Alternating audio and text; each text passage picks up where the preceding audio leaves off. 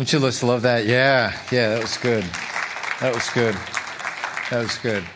Well, what we're going to be doing over the next couple weeks leading up to, to, to our Christmas Eve services is, is I'm going to look at some of the most popular Christmas songs that we hear uh, during this time of the year and, and, and kind of break them down to see what they really mean. How many know when you, you listen to something over and over again, you just sing it, but you, you, you sing it in your head, but you don't really you're not soaking it into your heart and what it really means. And that's what I want to do. I want to look at some of these songs and, and what does it mean? Because, because I believe um, my, my, desire for, for, for, for, the Christmas season is that we wouldn't let things just go by. And I, I, think we can get caught up in the nostalgia of, of Christmas. And then, and then after, you know, December 25th passes by, we kind of go back into, you know, our same old, same old. And, and I believe that this literally was the night of Christ's birth literally changed the world?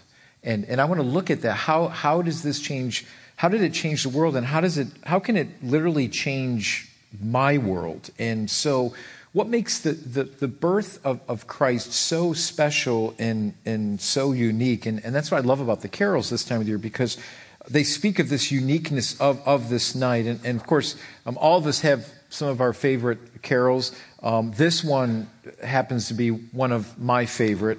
Can, can I have an all in favor for that one? That's a, that's a pretty good one. They're, they're pretty good. All of them are pretty good, but that, one, that one's pretty good. And, and when I hear specifically this song played, this carol played, and, and they get to the part where it says, fall on your knees, or hear the angel voices. I lose it. I don't care if I'm in Tops or Wegmans. I'm crying. I'm losing it. And I'm singing it, and I don't care what people think.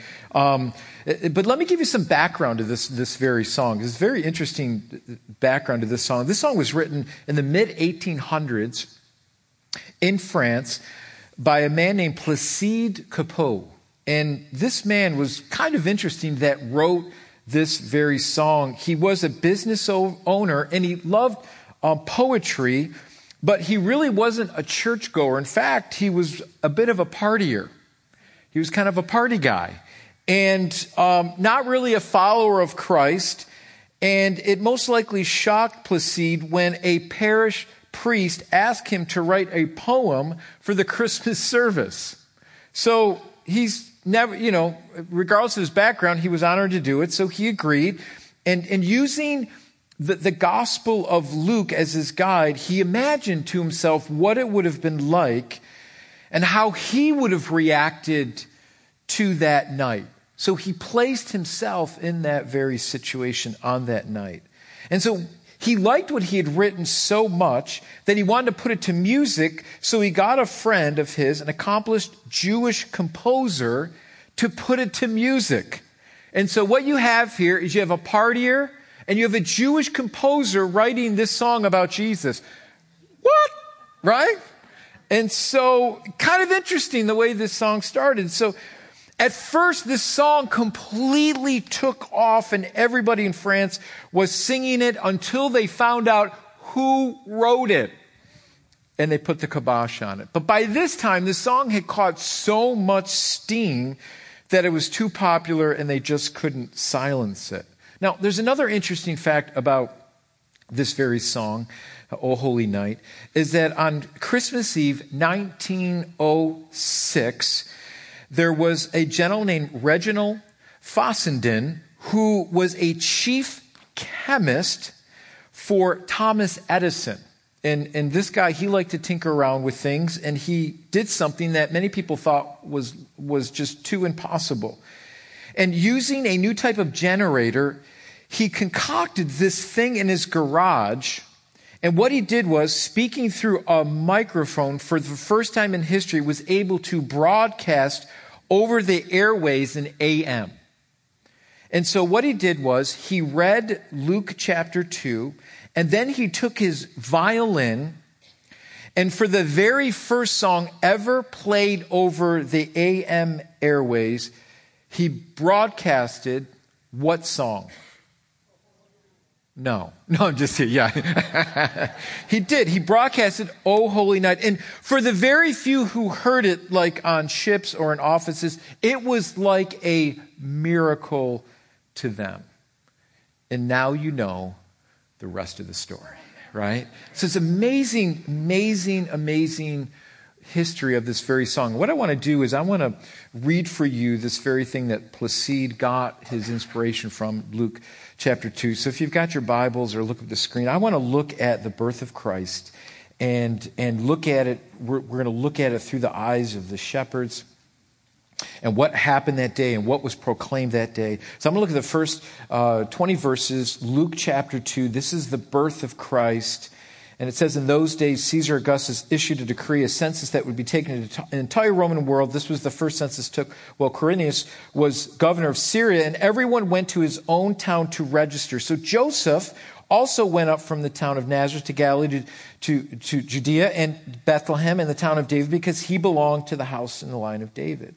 So he went there to register with Mary, who was pledged to be married to him and was expecting a child. And while they were there, the time came for the baby to be born, and she gave birth to her firstborn son. She wrapped him in cloth and placed him in a manger because there was no room for them in the inn. And there were shepherds living in fields nearby, keeping watch over their flock. At night, an angel of the Lord appeared to them, and the glory of the Lord shone around them, and they were terrified. But the angel said to them, Do not be afraid. I bring good news of great joy that will be for all people.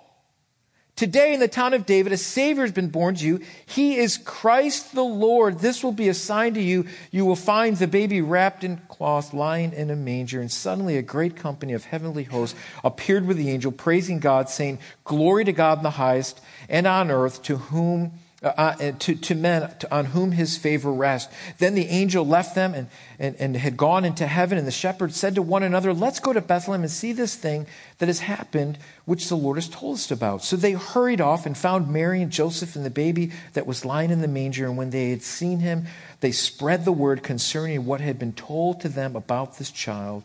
And all who heard it were amazed at what the shepherds said to them. But Mary treasured up all these things and pondered them in her heart. The shepherds returned, glorifying and praising God for all the things that they had heard and seen, which were just as they had been told.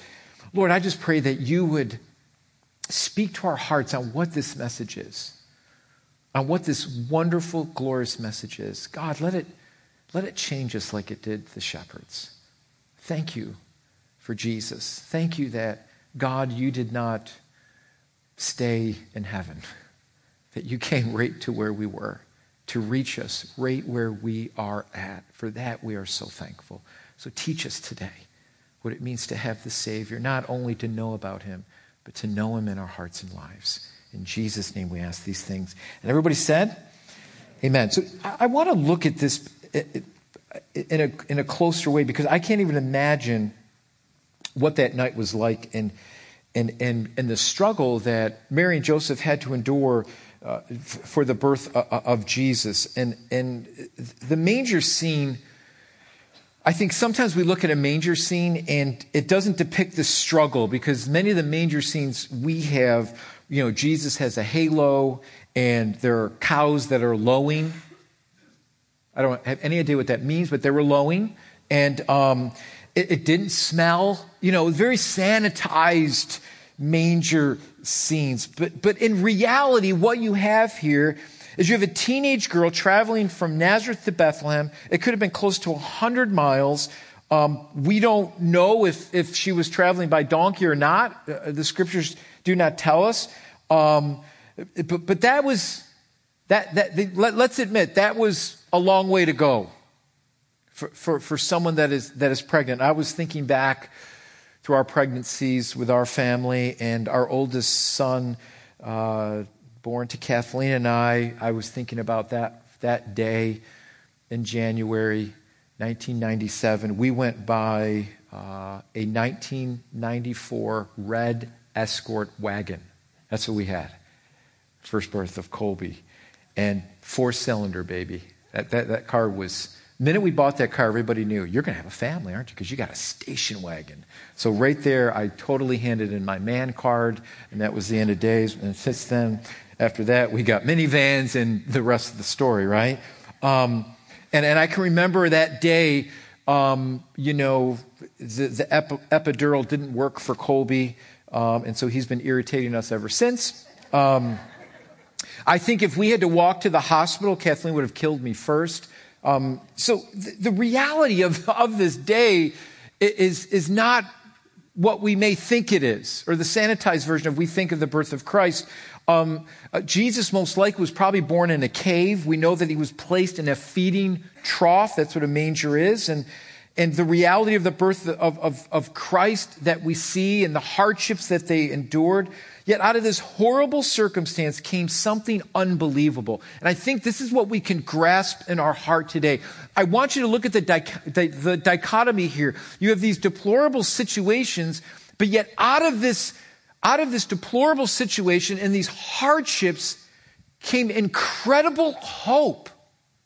That's what we need to hear today in our day and age that there is hope.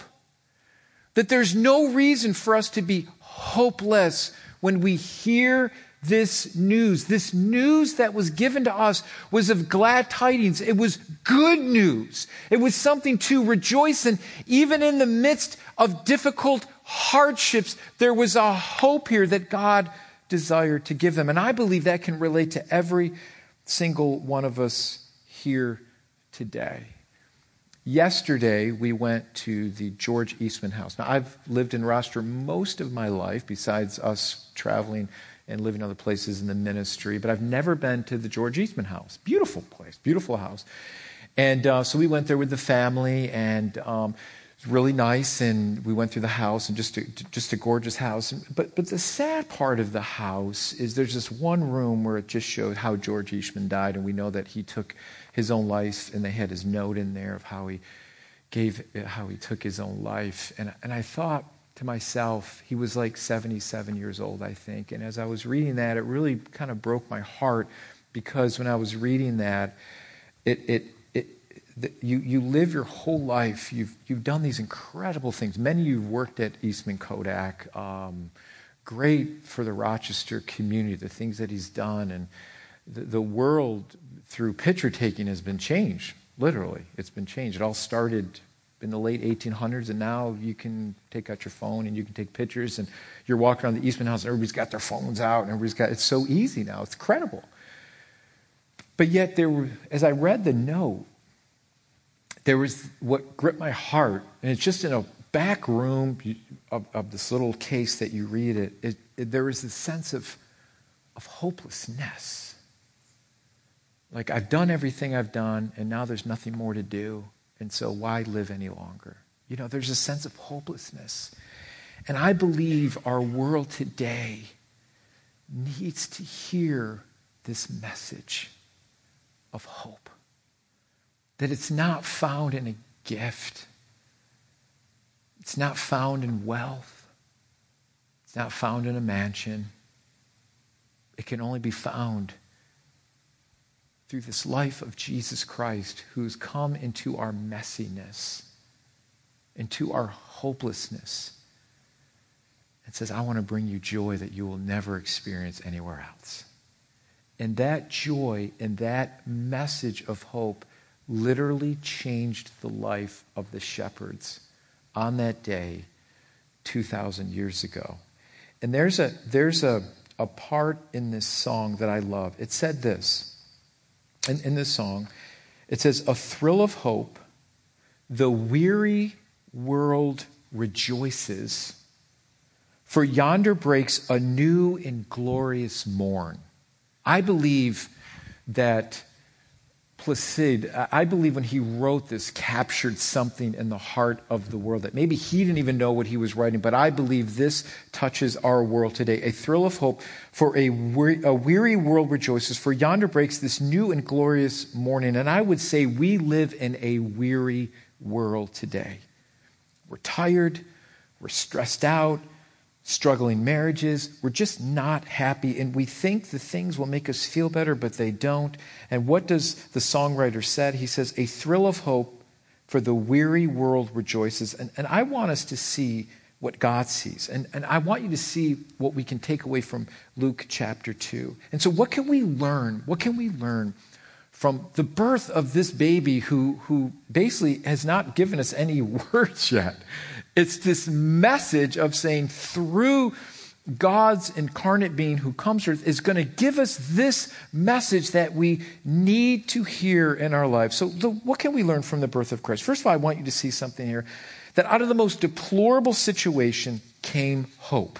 Now, the angel of the Lord told the shepherds, Listen, I have good news. And, and I bet these shepherds were also weary. Um, they didn't have the best jobs in the world. In fact, to be a shepherd was actually the bottom of the barrel. And so God chose to come to them to share this wonderful message. And, and so God chooses to come at night in the midst of darkness to speak these words of, of hope. And, and um, I don't have this scripture up on the screen, but I was studying this morning, and this verse just jumped out at me from Micah 7 7. So just if you're taking notes, just write Micah 7 7 down. Because Micah, a prophet speaking some 700 years before Jesus came, said this, and I love this. He says for him, as he's seeing the backslidden state of, of Israel and a lot of hopelessness around him, he says this. In the midst of all that and all that despair, he says this But as for me, I watch in hope for the Lord. I wait for God, my Savior. My God will hear me. There was something that Micah knew. There was this hope. What gave him hope in, in the midst of this deplorable situation? He knew that his God would answer him and he was going to wait. No matter how long it took, he was going to wait for his God. And so, what God does in the midst of this darkness, he brings hope. And this is our hope that we can say, this How can any good come from this God? And God says, Watch me. Watch what I can do. See, what does the manger scene speak to me? Not the sanitized version where everything is neat and tidy and everyone's in their right places. But from the outside, the birth of Christ seems so hopeless. You have this teenage couple that have to travel all this way. There's no room for them uh, to, to stay anywhere and they have to just go wherever they can find a spot to give the birth. It just seems such a hopeless situation. They're far away from home. The only place they could go was most likely a cave. It's just a messy situation. Mary is young and she's in pain from childbirth, dirty surroundings, no place to put Jesus but a feeding trough. You see, I want you to see something here. That's our lives. That's exactly what our lives are like. They're messy, and as much as we try to make them look good to everyone else, it's just messy. And every single one of us in this room is messy. We're messy. We just are. We have messy past. We've done messy things. We're just, we're messy and we try to tidy ourselves up. You know, I, I call it the, the, the Febreze syndrome, right? You got something, say, just, you know, stain or somebody throw, just spray Febreze on it. So basically, you're just covering the stink, right? It, it, it, it, doesn't, it doesn't sanitize, it doesn't really clean, it just kind of covers it. So, like, I just thought of this. But football season, when my boys, especially my, both my boys played football, they have their pads. Though, for those parents that your kids played football, you know what I'm talking about. Those things stink. And so when they're away game and you got to put their pads in the car, the whole car smells like stinky sweat, right? And so what I do is I have a can of Lysol in the back of our van, and I, when they get in and they take their pads off, I said, "Hold on, let me spray you down." right? And spray the pads down, and then I put blankets over the pads because one time I had to bring them back from from football practice in August and I was like a dog with my head out the window, right? Because it just stunk so bad, right? It doesn't, you, you got to clean it, right? It doesn't, you, you, you, can, you can cover it, but it's not truly clean. And I think, I think this is the way we, we tend to treat our lives. We try to Febreze our lives, right? And it doesn't work. It doesn't work. We, we need cleansing. This is the good word. This is the word that God says, listen, our lives are messy. That's why I think the manger scene is the way that it is. It is what it is. Let's just, let's just, let's just say what it is. It's messy. It's not perfect. It wasn't in a palace. There's no servants around. So let's just look at our lives. Can we just be honest with ourselves this morning? Can we do that? Can we just say, My life is what it is? And it's not perfect. It's not. And so Jesus comes into our imperfection and all our messiness and all our screw ups, and he says, Let me give you hope. Because you're not going to find it in a bottle of Febreze. You're not going to find it there. Don't cover it. Don't cover it. Don't cover it. So we're all dysfunctional in some way. We all have secrets that we're not proud of. God comes down into our mess. He comes into our dysfunction and brings us his son. He, he brings us his son to rescue us, not condemn us. He brings us this good news. He brings his son to save us out of our messiness, out of our sin, to give us new life, to give us a hope.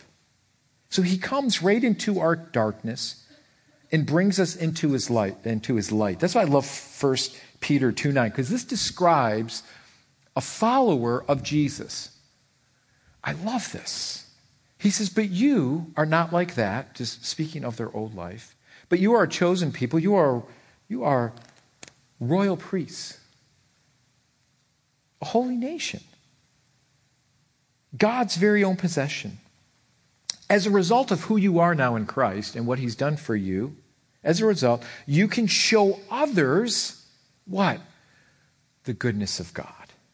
For he called you out of what? Darkness. He calls you out of darkness into what? To his wonderful life. That's exactly what happened on the day of the birth of Christ. He called the shepherds who were in darkness out of their darkness into the light, into the presence of this very Savior. So, this hope that he gives us through this announcement I want you to see that it causes us not to give up. When I have this hope, I will not give up. It causes us not to give up. So, what did the shepherds do when they heard that news? They said, Oh, that's nice, but we'll just stay here and continually to watch our flock. It's not for us. We'll stay in the darkness. You know, they could have easily allowed their circumstances to keep them there. You see, maybe, maybe they thought, well, is this, is this truly real? Is this really what happened? Maybe, guys, are we sure? Are we hallucinating here? Could have been the pepperoni pizza we ate last night. You know, it's at night, you know, things, you know, maybe it was just a dream. They didn't allow their circumstances to hold them captive. And what they did is, through this hope and through this message, they went and they checked it out for themselves. I believe the distance between heaven and hell and us missing heaven is about 18 inches. See, we know, but we never check it out. We never really allow Christ. To, we know about it, but we just like we're just content to stay in our lives in the way it is about knowing about it, but not really knowing Him and allowing Jesus in the hope of who He is to change our lives. So, what did they do? Well, they, they didn't want to miss seeing the Savior or this news. And so this encounter literally changed their lives. They didn't, they didn't stop with the news, right? They didn't stop with the news. They experienced it for themselves. And so what they did was they put their hope in this wonderful news. Now, this usually every summer we go to the Adirondacks, and this summer I wanted the whole family to go hiking. So I said, okay, guys, we go up the Adirondacks, but we don't hike a lot together as a whole family. So we're gonna we're gonna go on this six mile hike up this mountain, and it was like 90 degrees that day. So they're all like, okay, you know, I'm getting everybody pumped up. I go, this is gonna be great, right? It's gonna be wonderful. So we went hiking and we get ready to go, and we're getting in the woods, and the deer flies were just relentless. They're flying in Lily's head. Colby's got his shirt off, is like a turban around his head to keep the flies off. And um, every, you know, five minutes into it, they're complaining, I'm thirsty, Now, all my kids are older at this point, okay? These aren't five year olds. These are all teenagers, right? And wow, man, how much longer? And I said, you know, so I, I, I'm the like positive guy because I, I orchestrated this whole fiasco. So I'm like, I orchestrated this. And so I'm trying to lead the troops, you know, and, and I'm saying, we're almost there. And they're saying, you said that an hour ago, right? We're almost there. I remember this spot in the trail. The view at the top is incredible. I'll pay you 20 bucks each if you stop talking, right? I'll, you know, bribery always works. And so finally we get, we get to the top and, and everybody's happy because we did it, right? But man, the trip there was miserable, right? Some of you can relate. You know what I'm talking about, right? And we get to and then they're all taking pictures and they're posting on Instagram. Look what I, I said. Yeah, if you only knew what I had to endure for an hour to get up to the top, right? All your complaining and everything else. You see, here's the thing I want you to realize life is exactly like that at times. It's not fun at times. Sometimes there's always something there to bother us. And there's some of you that are here today that you're just stuck in that dark place. You're just stuck in that dark place. You feel overwhelmed, maybe to the point you don't want to go on. And, and I want you to understand something here. Jesus actually wants to come right into your darkness and lead you out. He, he wants to come right there.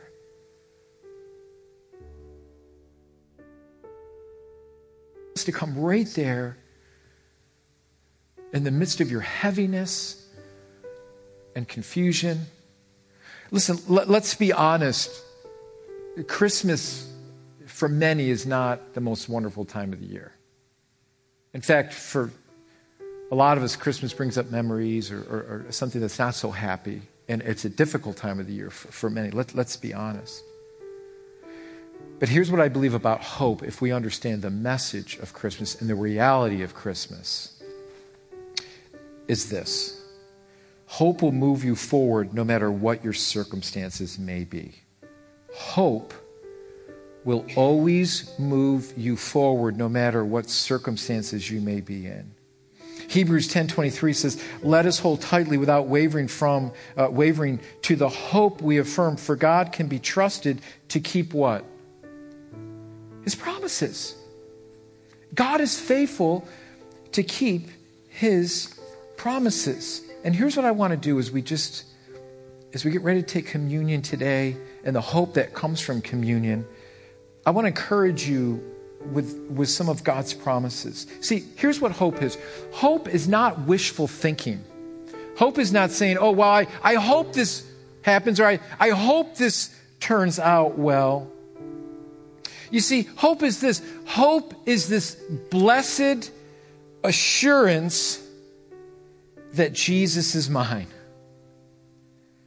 Oh, what a foretaste of glory divine. Heir of salvation, purchased of God, born of his spirit, washed in his blood. This is my story. This is my song, praising my Savior all the day long. What a great hymn that Fanny Crosby wrote many, many years ago, right? blessed assurance. No matter what I'm going through, I've got this assurance that this hope that no matter what darkness I may be in or no matter what circumstances I may face, I have this hope knowing that God is true to his promises, and that's what I'm going to cling on to. I'm not going to cling on to the circumstances. They're going to leave me empty and hopeless, but I'm going to cling to the promise that Jesus is mine, and he said he will see me through. Let me just give you a closing. Let me give you five passages of Scripture here, promises of God that I, I pray will give you hope and encouragement, and that this season will be different for you. That if you're in darkness right now, you realize that Christ wants to come right there with you and give you hope, even in the midst of your darkness. Romans 8:37 and 39 says this, no, dis, despite all things, overwhelming victory is ours through who? Through Christ who loves us. For I am convinced that nothing can separate us from, the, from God's love, neither death nor life, angels nor demons, neither our fears for today nor our worries about tomorrow, not even the powers of hell can separate us from God's love.